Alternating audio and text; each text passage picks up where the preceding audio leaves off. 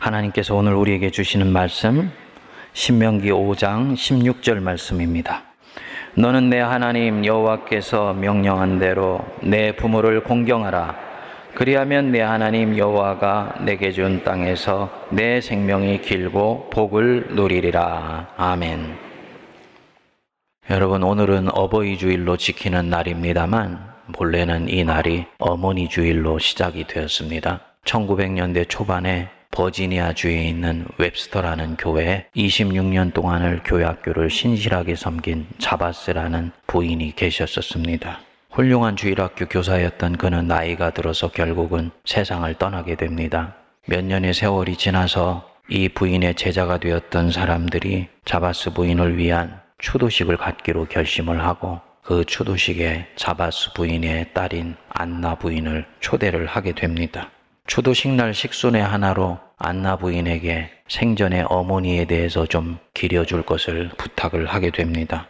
그녀는 식순을 진행하는 중에 생전에 우리 어머니는 항상 이 다섯 번째 계명 내 부모를 공경하라 라는 계명을 지킬 수 있는 구체적인 방법을 하나씩 생각해 보라고 했다면서 어머니의 영전에 어머님이 평소에 늘 좋아하셨던 카네이션 꽃을 어머니의 영전에 살포시 내려놓게 됩니다. 이 교회가 이 안나 부인이 어머니의 교훈을 신실하게 지키는 것을 보고는 큰 감동을 받아서 이 날을 어머니 날로 정하고 기리게 됩니다. 이 소식이 미국 전역으로 퍼져나가면서 1914년 윌슨 대통령 때 미국 의회가 5월 둘째 주일을 어머니 주일로 정하여서 미국 전체가 기리게 되고 이것이 결국은 전 세계로 퍼져나가게 됩니다. 우리나라는 1974년에 어버이 주일로 바꿔서 오늘까지 이르고 있습니다. 1년 365일 정신없이 바쁘게 살아가는 현대인들이 적어도 오늘 하루만이라도 잠시 걸음을 멈추고 어머니 아버지의 사랑을 생각하고 그 사랑에 감사하는 날로 지키는 것은 대단히 의미가 있고 중요하다고 봅니다. 오늘 하나님께서 우리에게 주시는 신명기 말씀은 이스라엘의 불세출의 지도자인 모세의 고별 설교에 해당되는 말씀입니다. 그토록 들어가기를 원했던 가나안 땅에 마침내 40년 동안의 광야 생활을 마치고 들어갈 즈음이 되었습니다. 그러나 정작 본인 자신은 들어가지 못하는 거예요.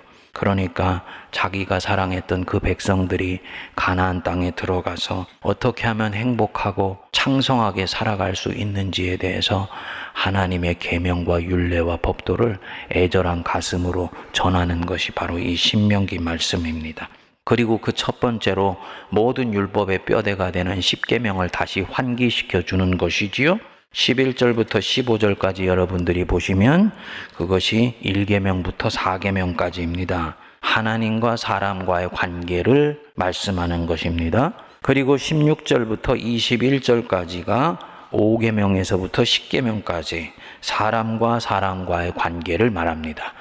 그리고 그 사람과 사람과의 관계 속에서 첫 번째가 내 생의 뿌리가 되고 출발이 되고 근간이 되며 오늘 나를 있게 만들어 주신 나를 낳아 주시고 길러 주시고 가르쳐 주신 내 부모님과 나와의 관계에 대해서 말씀하는 것입니다. 한번 우리 16절 다시 한번 읽어 볼까요? 시작. 너는 내 하나님 여호와께서 명령한 대로 내 부모를 공경하라. 그리하면 내 하나님 여호와가 내게 준 땅에서 내 생명이 길고 복을 누리리라. 이 16절 여러분들이 한번 읽어 보면 조금만 성경을 눈여겨 볼 수 있는 분이어도 이 16절부터 21절까지 이 사람과 사람과의 관계를 나타내는 계명 중에서 이 16절이 유별나다라는 것을 금방 알아차릴 수가 있습니다. 다른 계명은 살인하지 말라, 간음하지 말라, 도둑질하지 말라 아주 단순하게 처리되어 있는 반면에 이 부모님에 대한 계명은 보십시오. 앞에 수식어들이 붙지 않습니까?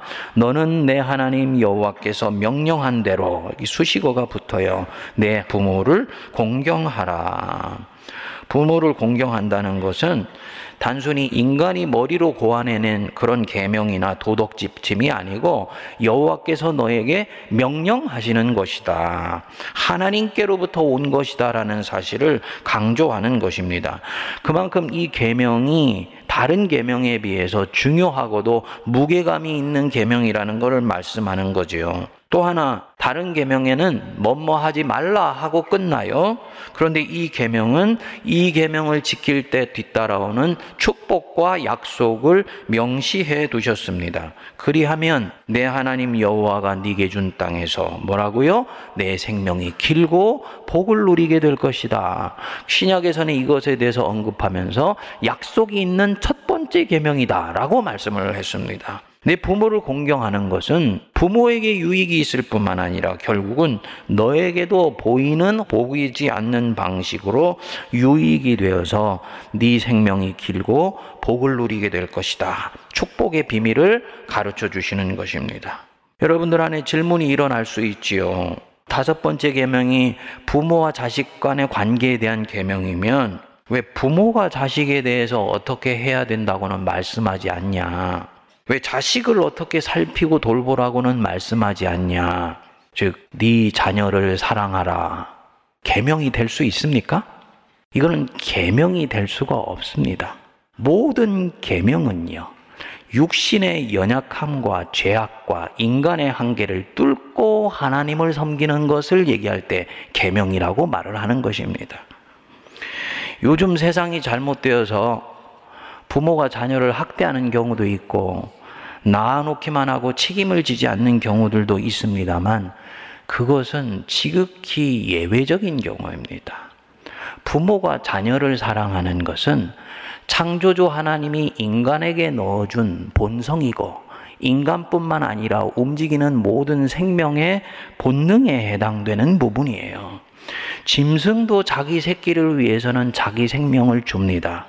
하물며 하나님의 형상으로 만들어진 사람이 자기 배로 낳고 자기 배로 태어나서 기르는 그 자녀를 사랑하는 것은 굳이 말로 표현할 필요가 없다. 그래서 주님이 부모가 자녀 사랑하는 것에 대해서는 계명으로 말씀하지를 않은 것입니다.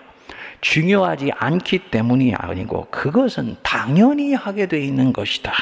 다만 주님은 이후에 어떻게 사랑해야 될 것인지에 대해서만 우리에게 일러 주실 것입니다. 네 부모를 공경해라. 네 부모를 사랑하라가 아닙니다. 공경입니다. 눈여겨 보셔야 됩니다. 여러분, 사랑에는 질서가 있어요. 질서를 따라 사랑할 때 그 사람의 인생이 행복합니다. 하나님은 경외하고 두려워해야 됩니다. 이게 하나님 사랑하는 방법입니다. 내 형제와 이웃은 사랑하면 됩니다. 친근하게 대하고 마음을 열어주면 됩니다. 부모님은요, 공경함으로 사랑해야 돼요. 그래서 이웃을 사랑하는 마음과 부모를 사랑하는 마음은 절대로 같으면 안 된다는 것입니다. 공경해야 됩니다. 종교개혁자 루터는 이 부분을 해석하면서 하나님만큼이나 존귀 여기는 것을 뜻한다고 해석을 했습니다. 공경하라 이 원어가 카베드인데 원래 뜻이 세 가지가 있습니다. 첫 번째로는 무겁게 여기다 라는 짐이 아니고 부모를 결코 가벼운 상대로 보지 않고 존중하고 존경할 대상으로 여기는 것을 말하는 것입니다. 부모를 친밀하게 여기는 것은 좋아요. 하지만 친밀한 것 이상이 부모와 자녀와의 관계고 부모를 대하는 마음입니다. 요즘 젊은 사람들 중에 보면 아버지 엄마하고 가깝다고 막 이렇게 나이가 들어서 스무 살이 넘었는데도 반말을 하는 경우가 있습니다. 여러분들 안에도 아마 계실 거예요. 스무 살 되기 전까지는 괜찮아요. 그렇지만 나이가 들어서 성인이 되면 부모는 공경하고 존경해야 되는 것이지 친근한 것으로 충분하지 않습니다. 또 부모도 그것에 대해서는 가르쳐야지 되는 것입니다. 무겁게 여겨야 되는 거예요. 이웃이나 부부간의 사랑과는 친구의 사랑과는 다른 종류의 사랑을 얘기를 합니다. 두 번째로는 부요하게 하다라는 뜻이 있습니다. 섬기고 돌보고 배려한다는 뜻입니다. 내가 태어나서 내가 지극히 약할 때 나를 살펴주시고 돌봐주시고 오늘의 내가 있게 해주셨듯이 이제는 나는 장성하고 내 부모는 점점 세월이 갈수록 약해지지 않습니까? 정신도 약해지고 영적으로도 약해지고 무엇보다도 육신이 연약해요. 그거 부요하게 해드리는 것입니다. 격려해드리고 돌봐드리고 물질적으로도 어머님을 아버님을 필요한 부분들에서는 봉양해드리는 것 이게 카베드입니다. 세 번째로는 명예롭게 하다라는 뜻입니다. 사랑하는 자녀의 삶이 부모를 보람되게 하고 자랑스럽게 할 때 그것이 카베드 하는 것입니다. 이 하나님의 백성 공동체가 유지되고 질서를 잡는 부분에 대단히 중요한 부분이 이 카베드, 공경하는 것입니다. 하나님이 자녀에게 부모를 공경하라 라고 말씀을 할 때는 그분이 나를 낳아주시고 길러주셨다는 부분과 함께 중요한 영적인 뜻이 들어 있습니다. 이 당시 이스라엘 공동체 안에서 오늘날도 우리 하나님을 섬기는 우리 안에서 부모는 단순히 낳아주고 길러주신 분만이 아닙니다. 하나님 백성 안에서 내 부모는요, 영적인 인도자입니다. 하나님 말씀을 가르치고 깨닫게 해주고 그것을 지킬 수 있도록 해주는 가장 첫 번째 책임을 하나님이 누구에게 주셨냐면 부모님에게 주셨습니다. 주일학교 선생님이나 전도사님들에게 주신 것이 아니에요. 부모님들이 가장 먼저 하나님의 말씀을 내 자녀가 하나님 앞에 지킬 수 있도록 인도해 주는 영적 스승입니다. 그래서 자녀들에게 이렇게 양육하라고 말씀하잖아요. 말씀을 네 자녀의 이마에 붙이고 손목에 걸고 문 지방에 달아서 가르치라. 다시 말씀드리면 교회 학교가 내 자녀에 대한 신앙 교육의 첫 번째 책임을 지는 것이 아니고 부모가 진다는 것입니다. 그러니까 이것을 우리가 잘 알고 있는 이 부모는 당연히 자녀를 자기의 소유로 삼지 않지요. 성인이 될 때까지 하나님께서 내게 맡기셨다는 것을 알고 신실하게 자녀를 돌보고 자녀를 양육합니다.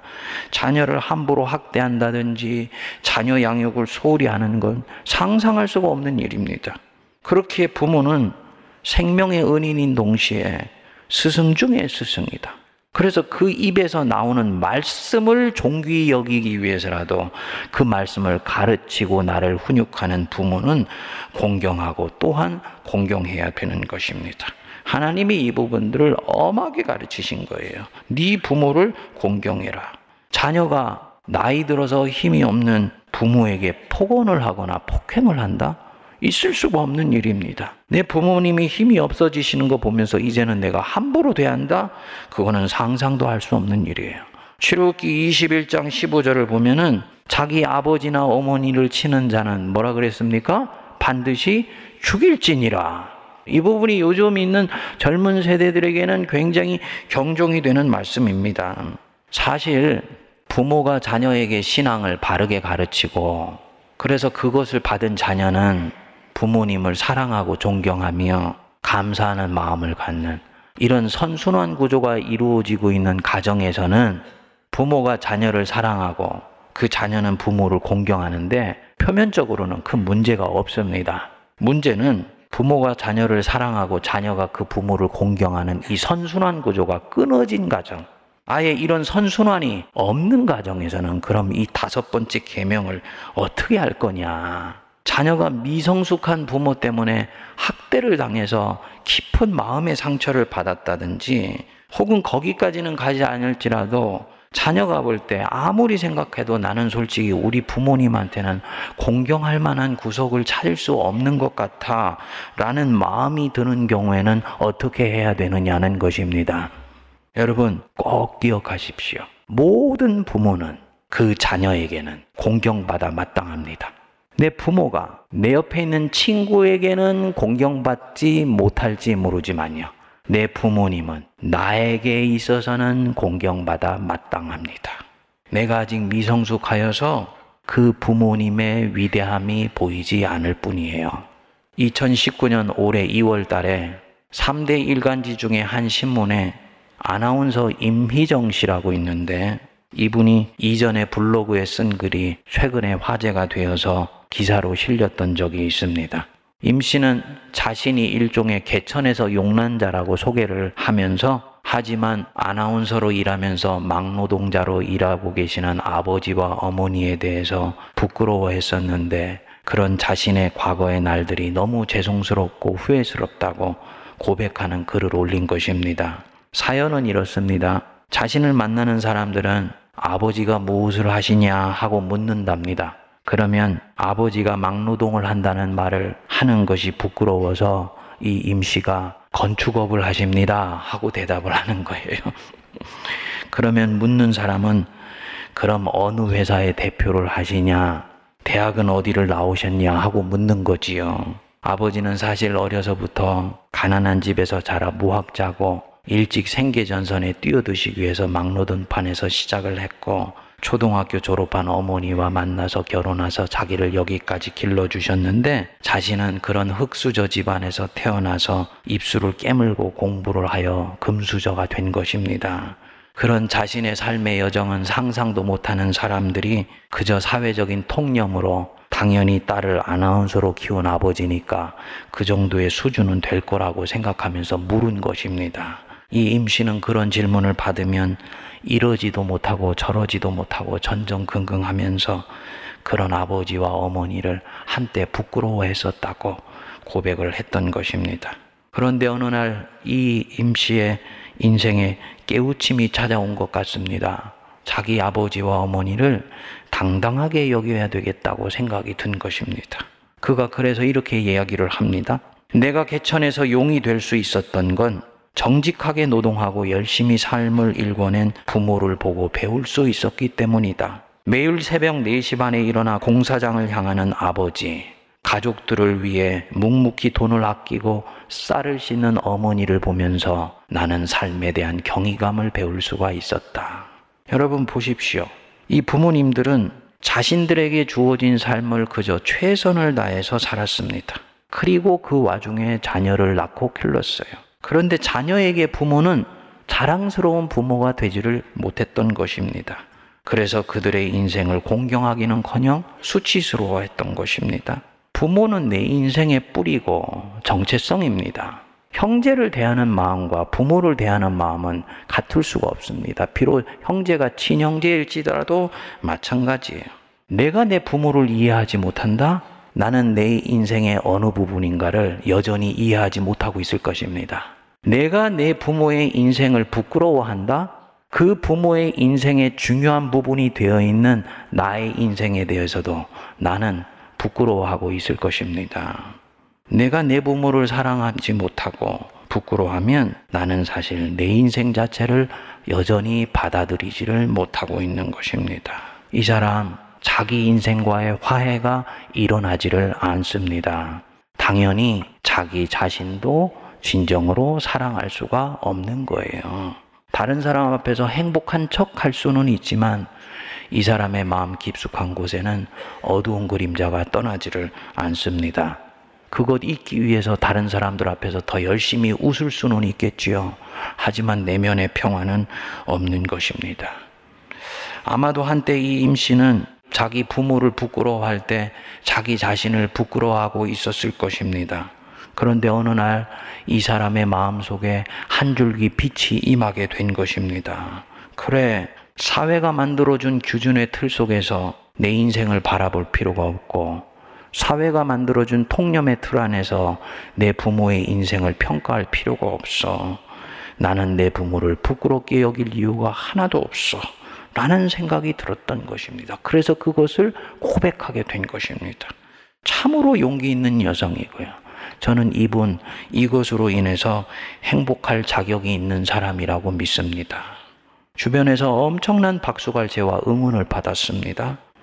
여러분 어떻게 부끄러워했던 자기 부모를 자랑스러워 할 수 있게 되었을까요? 그 통찰의 변화가 어떻게 일어나게 된 것입니까? 나아가 그 부모를 세상이 어떻게 점수 매기건 공경하고 또 사랑할 수가 있게 되었을까요?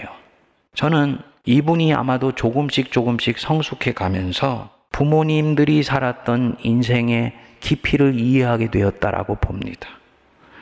사람들의 비춰진 부모님의 인생이 아니고 자기 자신의 눈으로 봤던 부모님의 인생을 바라보면서 그 인생 속에 경외감을 느낄 수 있는 그 소중한 무엇인가가 있다는 것을 알게 되었던 거지요. 그래서 자기가 원하는 대로 혹은 자기가 갖고 싶어 하는 수준을 따라서 부모님께 사랑을 받지는 못했지만 그들은 그들에게 주어진 삶에서 최선을 다해서 자기를 키워내서 오늘 여기에까지 오게 되었다는 걸 알 때 자기 자신도 모르게 부모님에 대한 공경심이 일어나게 되었던 것입니다. 룻기에 보면 나오미와 룻 얘기가 나옵니다. 그 시어머니와 며느리의 아주 아름다운 이야기지요. 이 나오미가 본래 베들레헴에 살고 있었는데 베들레헴에 기근이 와서 남편과 함께 모압 땅으로 거주지를 옮기게 됩니다. 그리고 그 모압 땅에서 사랑하는 두 아들을 낳고 두 아들을 모압 여인들과 결혼을 시켜서 행복한 가정을 이루고 살고 있었습니다. 그런데 갑작스럽게 사랑하는 남편이 세상을 뜨더니 얼마 시간이 지나지 않아서 아들 둘까지도 세상을 떠버리게 된 것입니다.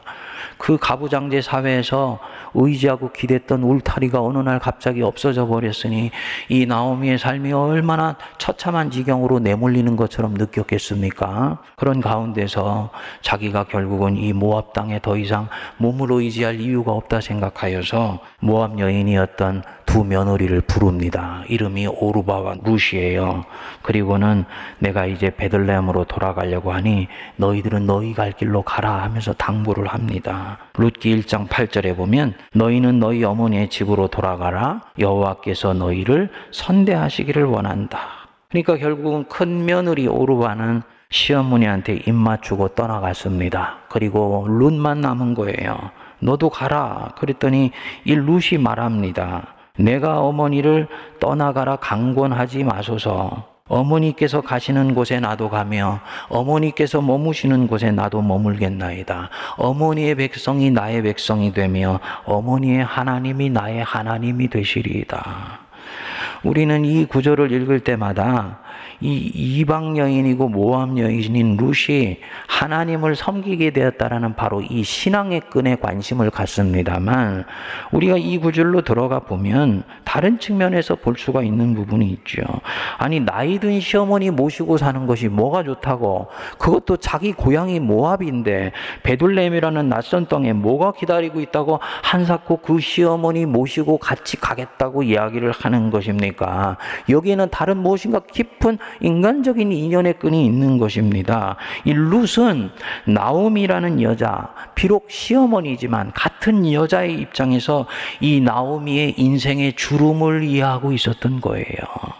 그녀의 그늘진 인생, 그리고 거기에서 나오는 아픔을 깊이 공감하는 가운데서 어머니의 인생을 받아들이고 있었던 것입니다. 그러니까 공경할 수가 있는 것입니다.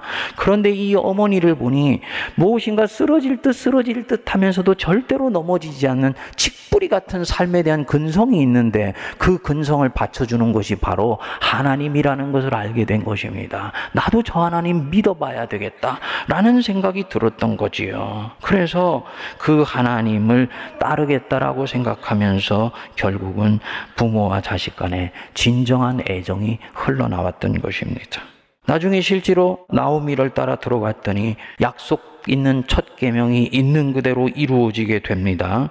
베들레헴에서 우연히 이삭을 주우러 나갔다가 보아스라는 그 지역에 있는 유력한 사람 만나게 되고 결국은 어머니의 훈계를 따라서 결혼을 하여서 다윗 가문의 위대한 조상을 형성하게 됩니다. 여러분, 여러분들은 자신을 낳아주신 어머니, 아버지의 표면적으로 보이는 삶 속에 있는 깊이 패인 인생의 주름을 얼마나 이해를 하시고 계세요? 이것은 공경이라는 것이 진심으로, 즉, 카베드라는 것이 흘러나오는데 대단히 중요한 부분들입니다. 카베드라는 것은 공경하는 형식과 모양과 예절을 얘기하는 것임과 동시에 그 속에 담는 고개를 숙이게 만드는 삶의 내용을 같이 포함하고 있는 것이 카베드입니다. 부끄럽지만 저도 또한 저희 아버님, 지금 이제 소천하셔서 살아계시면은 92세 되신 우리 아버님을 제가 40대 후반이 될 때까지 진정으로 존경하고 공경하지를 못했습니다. 아버님이 늘 어렸을 때부터 저를 기르시고 가르치시면서 크게 세 가지를 가르쳐 주셨어요. 경상도 분이신데 첫 번째가 네 건강해야 된대. 두 번째가 네 잘되라. 이 잘되라는 말은 출세하라는 말을 바꿔서 하는 말씀입니다. 세 번째로는 무슨 일을 하더라도 경제가 우선이다. 늘 이 세 가지를 가르쳐 주셨습니다. 저는 그것이 부모가 자녀를 사랑하는 방법으로 알고 있었습니다. 대학교를 갔어요. 인생에 대해서 조금씩 배우기 시작했습니다. 그러면서 인생이라는 것은 단순히 먹고 살기 위해서, 잘 살기 위해서 사는 것이 아니고 사람으로서 쫓아가야 되는 가치와 목적이라는 것이 있는 것이구나라는 걸 알게 된 것입니다. 그러면서 내 아버지가 나를 가르쳐 주신 것을 돌이켜 보니까 아버지는 어렸을 때부터 내가 청소년기를 지날 때까지 단 한 번도 가치라는 것에 대해서 윤리와 도덕이라는 것에 대해서 가르쳐 주신 적이 없다는 것을 알게 된 것입니다. 죄송하지만 그때 그 부모님, 내 아버님이 어느 날 갑자기 자랑스럽게 여겨지지를 않더라고요. 우리 아버지는 왠지 너무 현실적이고 세속적인 것 같아. 라는 마음이 제 속에 늘 자리 잡고 있었습니다. 물론 아버님한테 표현은 안 하지요. 아버님 상처받으시니까. 목회자가 돼서도요, 부모님을 공경하는 모양은 취하지요. 예절은 취하고요. 깍듯이 대해드리고 필요한 경우는 용돈도 손에 넣어드리지요. 그러지만 이 부분에 있어서는 아버지를 이해할 수가 없었습니다.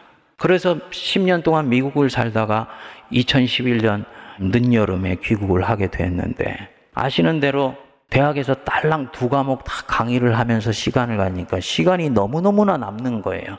토요일마다 고향집에 내려가 가지고 아버님을 만나게 되었습니다. 만나가지고 이런 얘기, 저런 얘기, 제 얘기, 미국 살아온 얘기, 아버님이 사셨던 얘기를 조금씩 조금씩 듣게 되면서 우리 아버님의 인생에 대해서 막내로서 처음 자세히 들여다볼 수 있는 계기를 갖게 된 것입니다. 오늘 아버님이 저한테 네 이거 읽어봐라 하면서 탁 주신데 보니까 재고난 책이더라고요. 당신이 책을 낼 수는 없고 당신이 살았던 인생을 정리해서 자녀들한테는 좀 줄 필요가 있다가 싶어가지고 제본해서 주신 것이었습니다. 책 제목이 내가 살아온 길. 읽어봤더니요.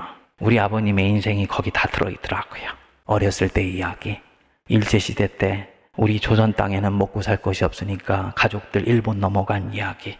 그 과정에서 할아버지 돌아가시고 나서 마지로서 여동생과 남동생들 건수하기 위하여 다니던 그 좋아하던 학교 그만두면서 마음에 쌓였던 울분들, 그러면서 가정 경제를 책임져야 됐던 얘기들, 그리고 6.25 전쟁이 터져서 국군으로 끌려가는 가운데에서 그대로 끌려가게 되면 가족들 다 길거리에 나앉고 굶어 죽을 것 같으니까 법을 어기면서까지도 결국은 거기서 빠져나오게 되어서 가족들을 돌본 얘기. 늘 누군가 뒤에서 아무개시 하고 부르기만 하더라도 가슴이 철렁거리는 5년, 6년의 세월을 산 얘기들이 다 거기에 들어있더라고요. 그것을 제가 읽는데 내 아버지가 왜 나에게 그 세 마디만을 가르쳤는지를 비로소 알게 된 것입니다. 뭐냐? 바로 그 세 마디는 우리 아버지의 인생 전체를 걸고 자녀를 사랑하는 당신의 방식이었다는 걸 알게 된 거예요. 그리고 이때요. 우리 아버지는 공경받으며 존경받아 마땅한 내 인생의 영웅이라는 것을 제가 깨닫게 된 것입니다.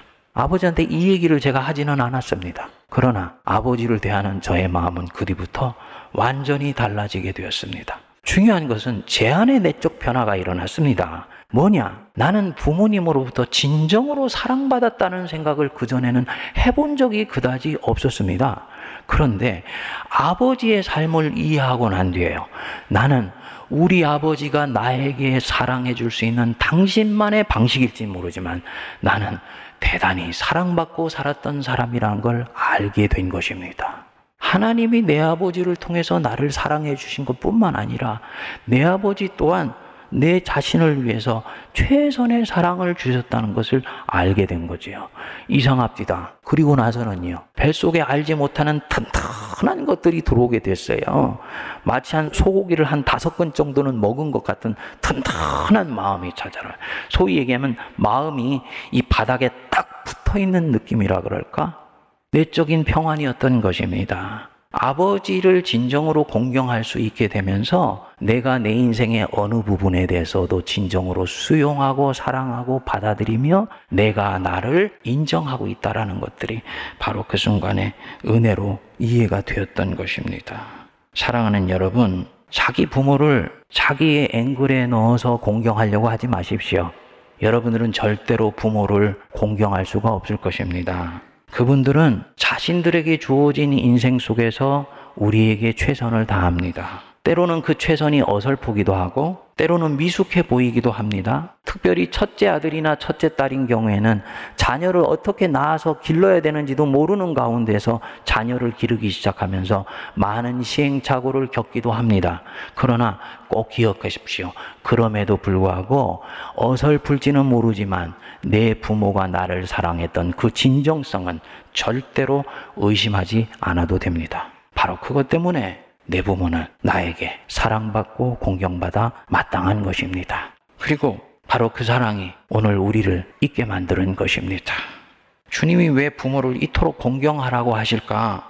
저는 아까 그 아나운서처럼 처음에는 이해하지 못할지도 모르지만 당신이 인간을 사랑하는 그 사랑에 그래도 가장 가까운 것이 부모가 자녀를 사랑하는 모습이기 때문일 거라고 저는 확신합니다. 비록 죄인으로서 사랑하기 때문에 때때로 내 마음에 앙금을 주고 상처를 주기도 하지만 악한 세상에서 살아남아야 되기 때문에 우리 아버님처럼 정말 중요한 삶의 가치를 가르쳐 주시지 못할 수도 있지만 그것은 당신에게 있어서는 자녀를 사랑하는 가장 최선이었다는 부분에 있어서는 의심하지 않아도 되는 것입니다.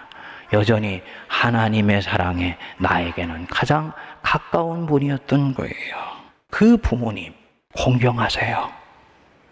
오늘 집에 가시면 여러분, 우리 자녀들은 어머님, 아버님이 살아계시면 꼭 한번 물어주세요.